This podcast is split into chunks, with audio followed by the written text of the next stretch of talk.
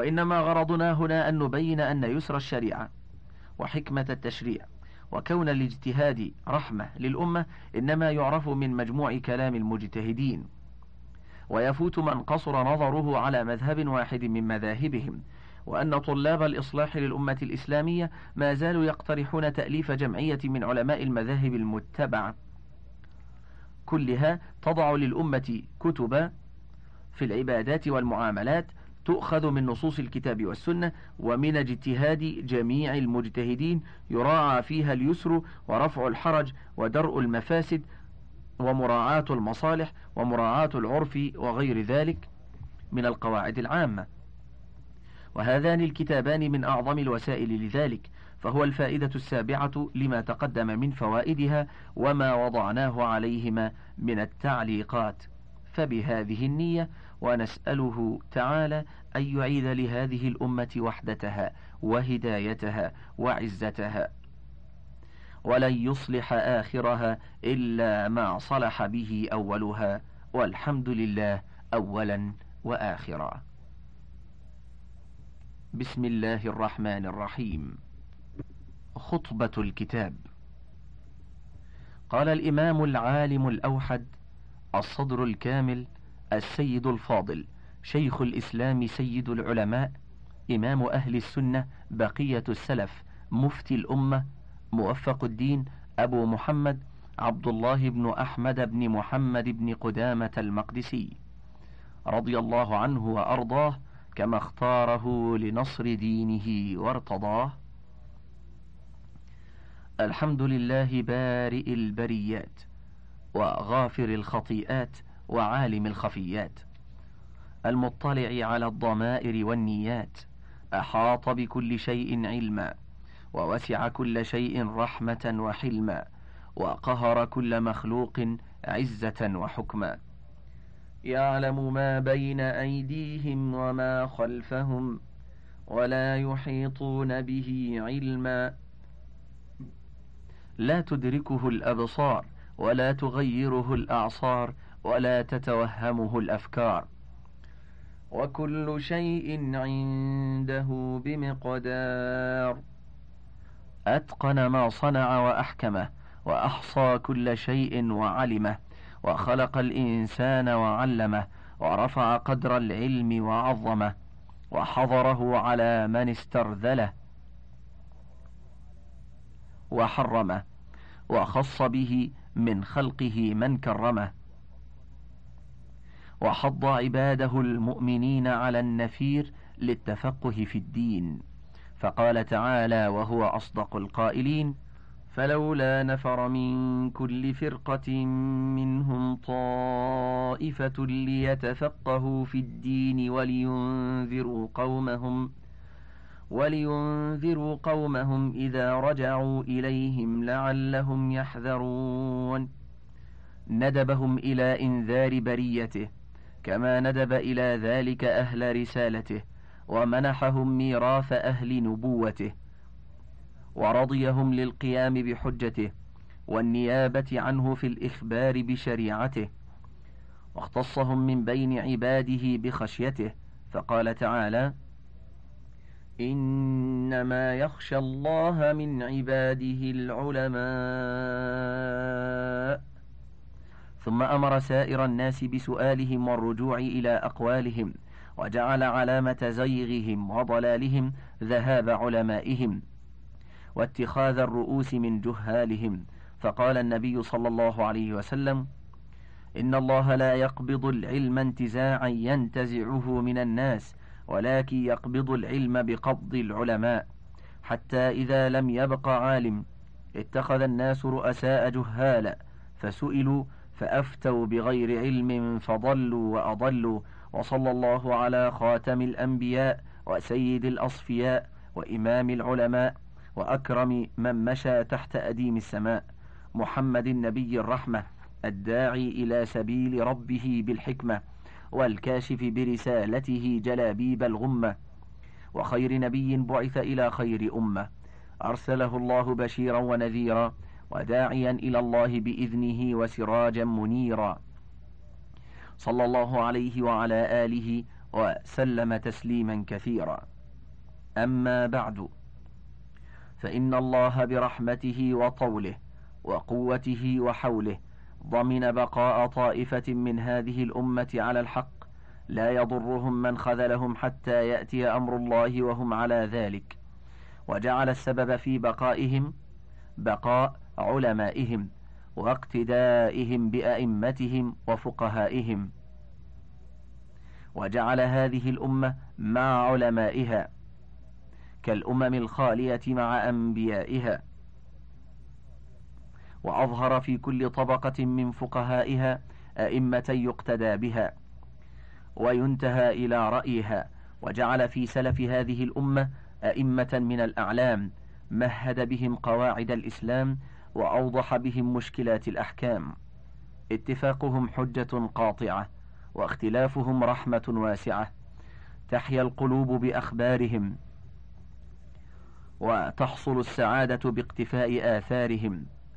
ثم اختص منهم نفرا أعلى قدرهم ومناصبهم وأبقى ذكرهم ومذاهبهم. فعلى أقوالهم مدار الأحكام وبمذاهبهم يفتي فقهاء الإسلام. وكان إمامنا أبو عبد الله أحمد بن محمد بن حنبل رضي الله عنه من أوفاهم فضيلة وأقربهم إلى الله وسيلة وأتبعهم لرسول الله صلى الله عليه وسلم وأعلمهم وأزهدهم في الدنيا وأطواعهم لربه فلذلك وقع اختيارنا على مذهبه. وقد أحببت أن أشرح مذهبه واختياره.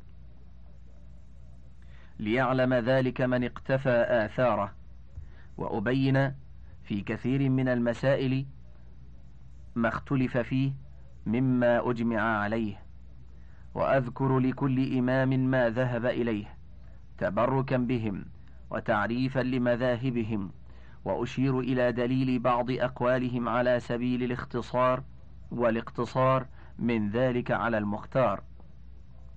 وأعزو ما أمكنني عزوه من الأخبار إلى كتب الأئمة من علماء الآثار لتحصل الثقة بمدلولها والتمييز بين صحيحها ومعلولها فيعتمد على معروفها ويعرض عن مجهولها. ثم بنيت ذلك على شرح مختصر أبي القاسم عمر بن الحسين بن عبد الله الخراقي رحمه الله لكونه كتابا مباركا نافعا ومختصرا موجزا جامعا. ومؤلفه إمام كبير صالح ذو دين أخو ورع. جمع العلم والعمل فنتبرك بكتابه ونجعل الشرح مرتبا على مسائله وأبوابه ونبدأ في كل مسألة بشرحها وتبيينها وما دلت عليه بمنطوقها ومفهومها ومضمونها. ثم نتبع ذلك ما يشابهها مما ليس بمذكور في الكتاب فتحصل المسائل كتراجم الأبواب. وبالله أستعين فيما أقصده وأتوكل عليه فيما أعتمده. وإياه أسأل أن يوفقنا ويجعل سعينا ويجعل سعينا مقربا إليه ومزلفا لديه برحمته. فنقول وبالله التوفيق. قال أبو القاسم عمر بن الحسين ابن عبد الله بن أحمد الخرقي رحمة الله عليه. قال القاضي الإمام أبو يعلى رحمه الله كان الخرقي علامة بارعا في مذهب أبي عبد الله وكان ذا دين وأخا ورع وأخا ورع. وقال القاضي أبو الحسين كانت له المصنفات الكثيرة في المذهب.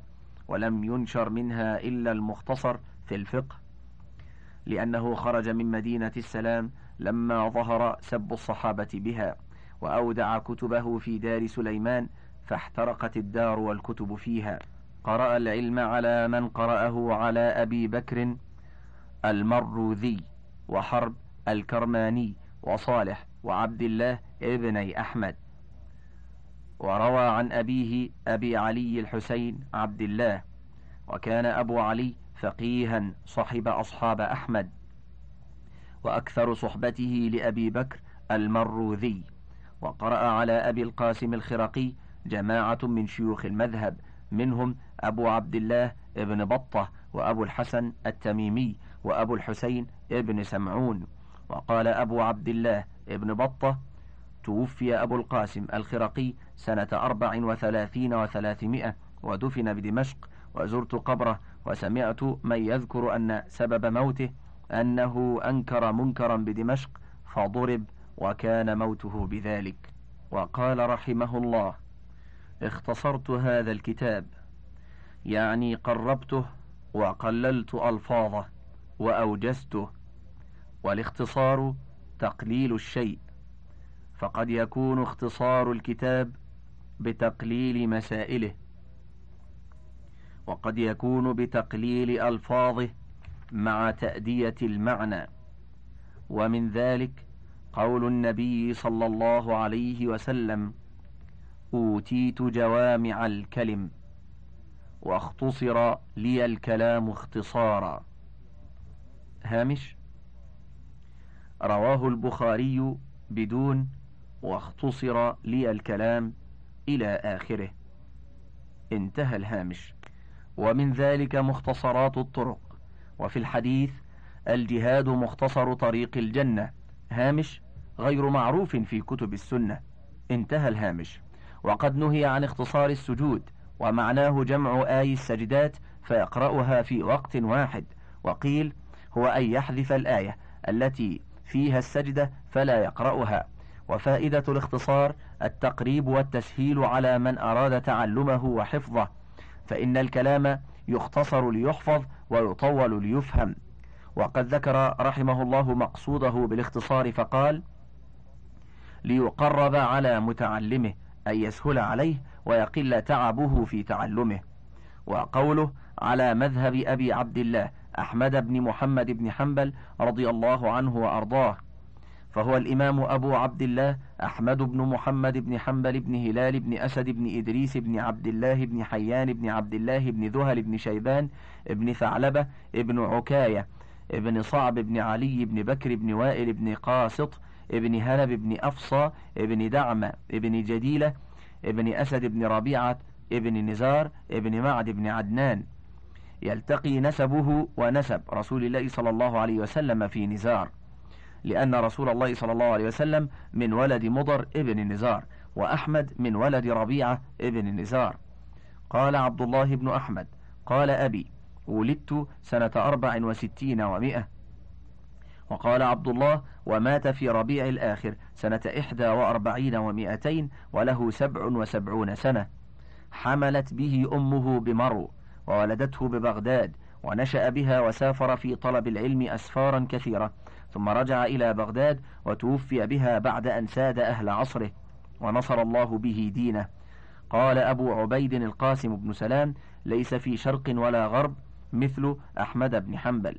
ما رأيت رجلا أعلم بالسنة منه.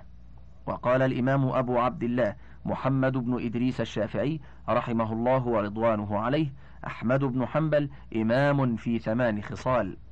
إمام في الحديث إمام في الفقه إمام في القرآن إمام في اللغة إمام في الفقر إمام في الزهد إمام في الورع إمام في السنة. وقال عبد الرحمن بن مهدي فيه وهو صغير لقد كاد هذا الغلام أن يكون إماما في بطن أمه.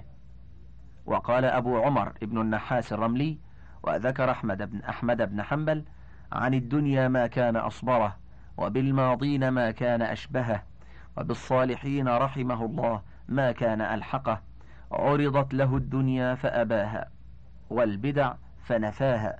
واختصه الله سبحانه بنصر دينه والقيام بحفظ سنته ورضيه لإقامة حجته ونصر كلامه حين عجز عنه الناس. قيل لبشر بن الحارث حين ضرب أحمد يا أبا نصر لو أنك خرجت فقلت إني على قول أحمد بن حنبل فقال بشر أتريدون أن أقوم مقام الأنبياء؟ إن أحمد بن حنبل قام مقام الأنبياء. وقال علي بن شعيب الطوسي كان أحمد بن حنبل عندنا المثل الذي قال النبي صلى الله عليه وسلم إنه كائن في أمتي ما كان في بني إسرائيل. حتى إن المنشار لا يوضع على مفرق رأس أحدهم ما يصده ذلك عن دينه. ولولا أن أبا, عب أن أبا عبد الله أحمد بن محمد بن حنبل قام بهذا الشأن لكان عارا وشنارا علينا إلى يوم القيامة. إن قوما سئلوا فلم يخرج منهم أحد. وفضائله وما قاله الأئمة في مدحه كثير وليس ها هنا موضع استقصائه. وقد صنف فيه غير واحد من الأئمة كتبا مفردة. وإنما غرضنا هنا الإشارة إلى نكتة من فضله. وذكر نسبه ومولده ومبلغ عمره إذ لا يحسن من متمسك بمذهبه ومتفقه على طريقته أن يجهل هذا القدر من إمامه. ونسأل الله الكريم أن يجمع بيننا وبينه في دار كرامته والدرجات العلى من جنته وأن يجعل عملنا صالحا ويجعله لوجهه خالصا ويجعل سعينا مقربا إليه مبلغا إلى رضوانه إنه جواد كريم. قال أبو القاسم رحمه الله باب ما تكون به الطهارة من الماء. الصفحة السادسة. التقدير هذا باب ما تكون به الطهارة من الماء. فحذف المبتدأ للعلم به وقوله تكون الطهارة أي يحصل وتحدث. وهي ها هنا تامة غير محتاجة إلى خبر. ومتى كانت تامة؟ كانت بمعنى الحدث والحصول. تقول كان الأمر أي حدث ووقع. قال الله تعالى وإن كان ذو عسرة فنظرة إلى ميسرة. أي إن وجد ذو عسرة. وقال الشاعر إذا كان الشتاء فأدفئوني فإن الشيخ يهرمه الشتاء. أي إذا جاء الشتاء وفي نسخة مقروءة على ابن عقيل باب ما تجوز به الطهارة من الماء ومعناهما متقارب. والطهارة في اللغة النزاهة عن الأقذار وفي الشرع رفع ما يمنع الصلاة من حدث أو نجاسة بالماء أو رفع حكمه بالتراب. فعند إطلاق لفظ الطهارة في لفظ الشارع أو كلام الفقهاء ينصرف إلى الموضوع الشرعي دون اللغوي. هامش؟ هذا الإطلاق لا يطرد في لغة الكتاب والسنة وإنما يفرق فيه ما بين المعنى اللغوي والمعنى الشرعي بالقرينة أو الدليل. والطهارة فيهما حسية ومعنوية فتطهير أهل البيت وأهل الصدقات في القرآن معنوي وتطهير الماء حسي وهو غير محصور بما يمنع من الصلاة. ومنع النجاسة من صحة الصلاة. موضع خلاف بين أئمة الفقهاء. وطالما غلط العلماء في التفسير وغيره بالبناء على هذه القاعدة وجعلها مضطردة انتهى الهامش. وكذلك كل ما له موضوع شرعي ولغوي. إنما ينصرف المطلق منه إلى الموضوع الشرعي كالوضوء والصلاة والصوم والزكاة والحج ونحوه. لأن الظاهر من صاحب الشرع التكلم بموضوعاته. والطهور بضم الطاء المصدر قاله اليزيدي. والطهور بالفتح من الأسماء المتعدية وهو الذي يطهر غيره. مثل الغسول الذي يغسل به. وقال بعض الحنفية هو من الأسماء اللازمة بمعنى الطاهر سواء لأن العرب لا تفرق بين الفاعل والفعول في التعدي واللزوم. فما كان فاعله لازما كان فعوله لازما. بدليل قاعد وقعود ونائم ونؤوم وضارب وضروب وهذا غير صحيح. فإن الله تعالى قال ليطهركم به. وروى جابر بن رضي الله عنه أن النبي صلى الله عليه وسلم قال أعطيت خمسا لم يعطهن نبي قبلي. نصرت بالرعب مسيرة شهر. وجعلت لي الأرض مسجدا وطهورا. متفق عليه. ولو أراد به الطاهر لم يكن فيه مزية لأنه طاهر في حق كل أحد. وسئل النبي صلى الله عليه وسلم عن التوضؤ بماء البحر فقال هو الطهور ماؤه الحل ميتته. ولو لم يكن الطهور متعديا لم يكن ذلك جوابا للقوم حيث سألوه عن التعدي إذ ليس كل طاهر مطهرا. وما ذكروه لا يستقيم لأن العرب فرقت بين الفاعل والفعول فقالت قاعد لمن وجد منه القعود وقعود لمن يتكرر منه ذلك. فينبغي أن يفرق بينهما هاهنا وليس إلا من حيث التعدي واللزوم. هامش التحقيق أنه ليس معدولا عن طاهر حتى يشاركه في اللزوم والتعدي بحسب اصطلاح النحاة كضارب وضروب ولكنه من أسماء الآلات التي يفعل بها كوجور وفطور وسحور ويقولون ذلك بالضم للمصدر. انتهى من كتاب الفروع لابن مفلح عن شيخه ابن تيمية. انتهى الهامش. مسألة قال أبو القاسم رحمه الله والطهارة بالماء الطاهر المطلق الذي لا يضاف إلى اسم إلى اسم شيء غيره مثل ماء الباقلة وماء الورد وماء الحمص وماء الزعفران وما أشبهه مما لا يزايل اسمه اسم الماء في وقت. قوله والطهارة مبتدأ خبره محذوف. تقديره والطهارة مباحة أو جائزة أو نحو ذلك. والألف واللام للاستغراق فكأنه قال وكل طهارة جائزة بكل ماء طاهر مطلق.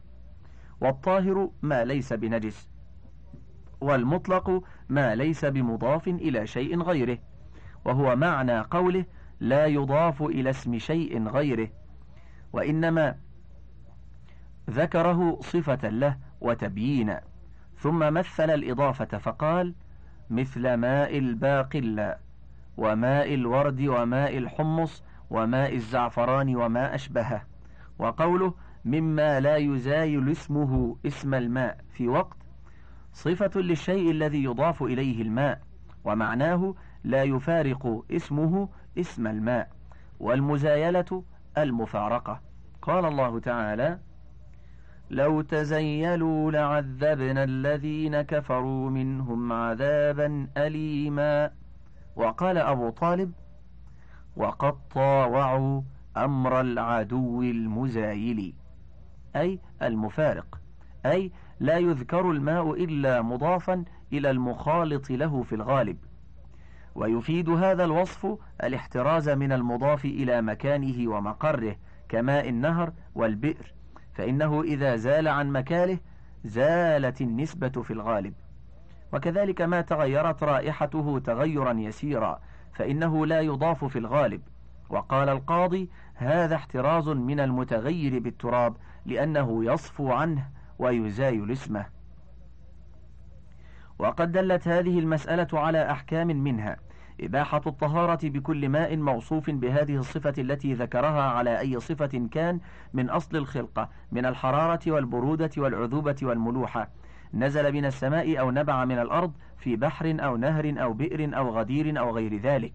وقد دل على ذلك قول الله وينزل عليكم من السماء ماء ليطهركم به وقوله سبحانه وأنزلنا من السماء ماء طهورا. وقول النبي صلى الله عليه وسلم الماء طهور لا ينجسه شيء. وقوله في البحر هو الطهور ماؤه الحل ميتته. وهذا قول عامة أهل العلم إلا أنه وحكي عن عبد الله بن عمر وعبد الله بن عمرو أنهما قال في البحر التيمم أعجب إلينا منه. وهو نادر. وحكاه الماوردي عن سعيد بن المسيب. والأول أولى لقول الله تعالى فلم تجدوا ماء فتيمموا وماء البحر ماء فلا يجوز العدول إلى التيمم مع وجوده وروي عن أبي هريرة قال سأل رجل النبي صلى الله عليه وسلم يا رسول الله إنا نركب البحر ونحمل معنا القليل من الماء فإذا توضأنا به عطشنا أفنتوضأ بماء البحر؟ فقال رسول الله صلى الله عليه وسلم هو الطهور ماؤه الحل ميتته. أخرجه أبو داود والنسائي والترمذي. وقال هذا حديث حسن صحيح وروي عن عمر رضي الله عنه أنه قال من لم يطهره ماء البحر فلا طهره الله ولأنه ماء باق على أصل خلقته فجاز الوضوء به كالعذب وقولهم هو نار إن أريد به أنه نار في الحال فهو خلاف الحس وإن أريد أنه يصير نارا لم يمنع ذلك الوضوء به حال كونه ماء. ومن أحكام هذه المسألة أن الطهارة من النجاسة لا تحصل إلا بما يحصل به طهارة الحدث لدخوله في عموم الطهارة. وبهذا قال مالك والشافعي ومحمد بن الحسن وزفر. وقال أبو حنيفة يجوز إزالة النجاسة بكل مائع طاهر مزيل للعين والأثر. كالخل وماء الورد ونحوهما. وروي عن أحمد ما يدل على مثل ذلك لأن النبي صلى الله عليه وسلم قال إذا ولغ الكلب في إناء أحدكم فليغسله سبعا أطلق الغسل فتقييده بالماء يحتاج إلى دليل ولأنه مائع طاهر مزيل فجازت إزالة النجاسة به كالماء. فأما ما لا يزيل كالمرق واللبن فلا خلاف في أن النجاسة لا تزال به. ولنا ما روي أن رسول الله صلى الله عليه وسلم قال لأسماء بنت أبي بكر إذا أصاب ثوب إحداكن الدم من الحيضة فلتقرضه ثم لتنضحه بماء ثم لتصلي فيه. أخرجه البخاري. وعن أنس رضي الله عنه أن النبي صلى الله عليه وسلم أمر بذنوب من ماء فأهريق على بول الأعرابي. متفق عليه. وهذا أمر يقتضي الوجوب ولأنها طهارة تراد للصلاة فلا تحصل بغير الماء كطهارة الحدث. ومطلق حديثهم مقيد بحديثنا والماء يختص بتحصيل إحدى الطهارتين فكذلك الأخرى. هامش وجوب امتثال أمره صلى الله عليه وسلم بإهراق الماء على البول لا يدل على وجوب إزالة كل نجاسة بالماء فإن هذه واقعة حال لا يصلح فيها غير الماء. لا قاعدة كلية للتطهير. وحديث أسماء في تطهير الثوب من دم الحيض ليس فيه دليل على الحصر. وإزالة النجاسة ليست من الأمور التعبدية ولهذا لم تشترط فيها النية بل هي للنظافة لقوله تعالى ليطهركم به. وقوله ما يريد الله ليجعل عليكم من حرج ولكن يريد ليطهركم. والتطهير إزالة القذر فيحصل بكل مزيل في الجملة. عزيزي المستمع لازلنا الوالي قراءة الهامش. والتطهير إزالة القذر فيحصل بكل مزيل في الجملة ويختلف باختلاف الأشياء كمسح الصقيل وفعل النار وعليه الحنفية ومنه دلك النعل بالأرض. ولكن لما كان الماء هو الغالب العام في ذلك خص بالذكر ويوجد من السائلات الصناعية في هذا الزمان ما هو أفعل منه في الإزالة. انتهى الهامش. ومنها اختصاص حصول الطهارة بالماء لتخصيصه إياه بالذكر فلا يحصر بمائع سواه. وبهذا قال مالك والشافعي وأبو عبيد وأبو يوسف وروي عن علي رضي الله عنه وليس بثابت عنه.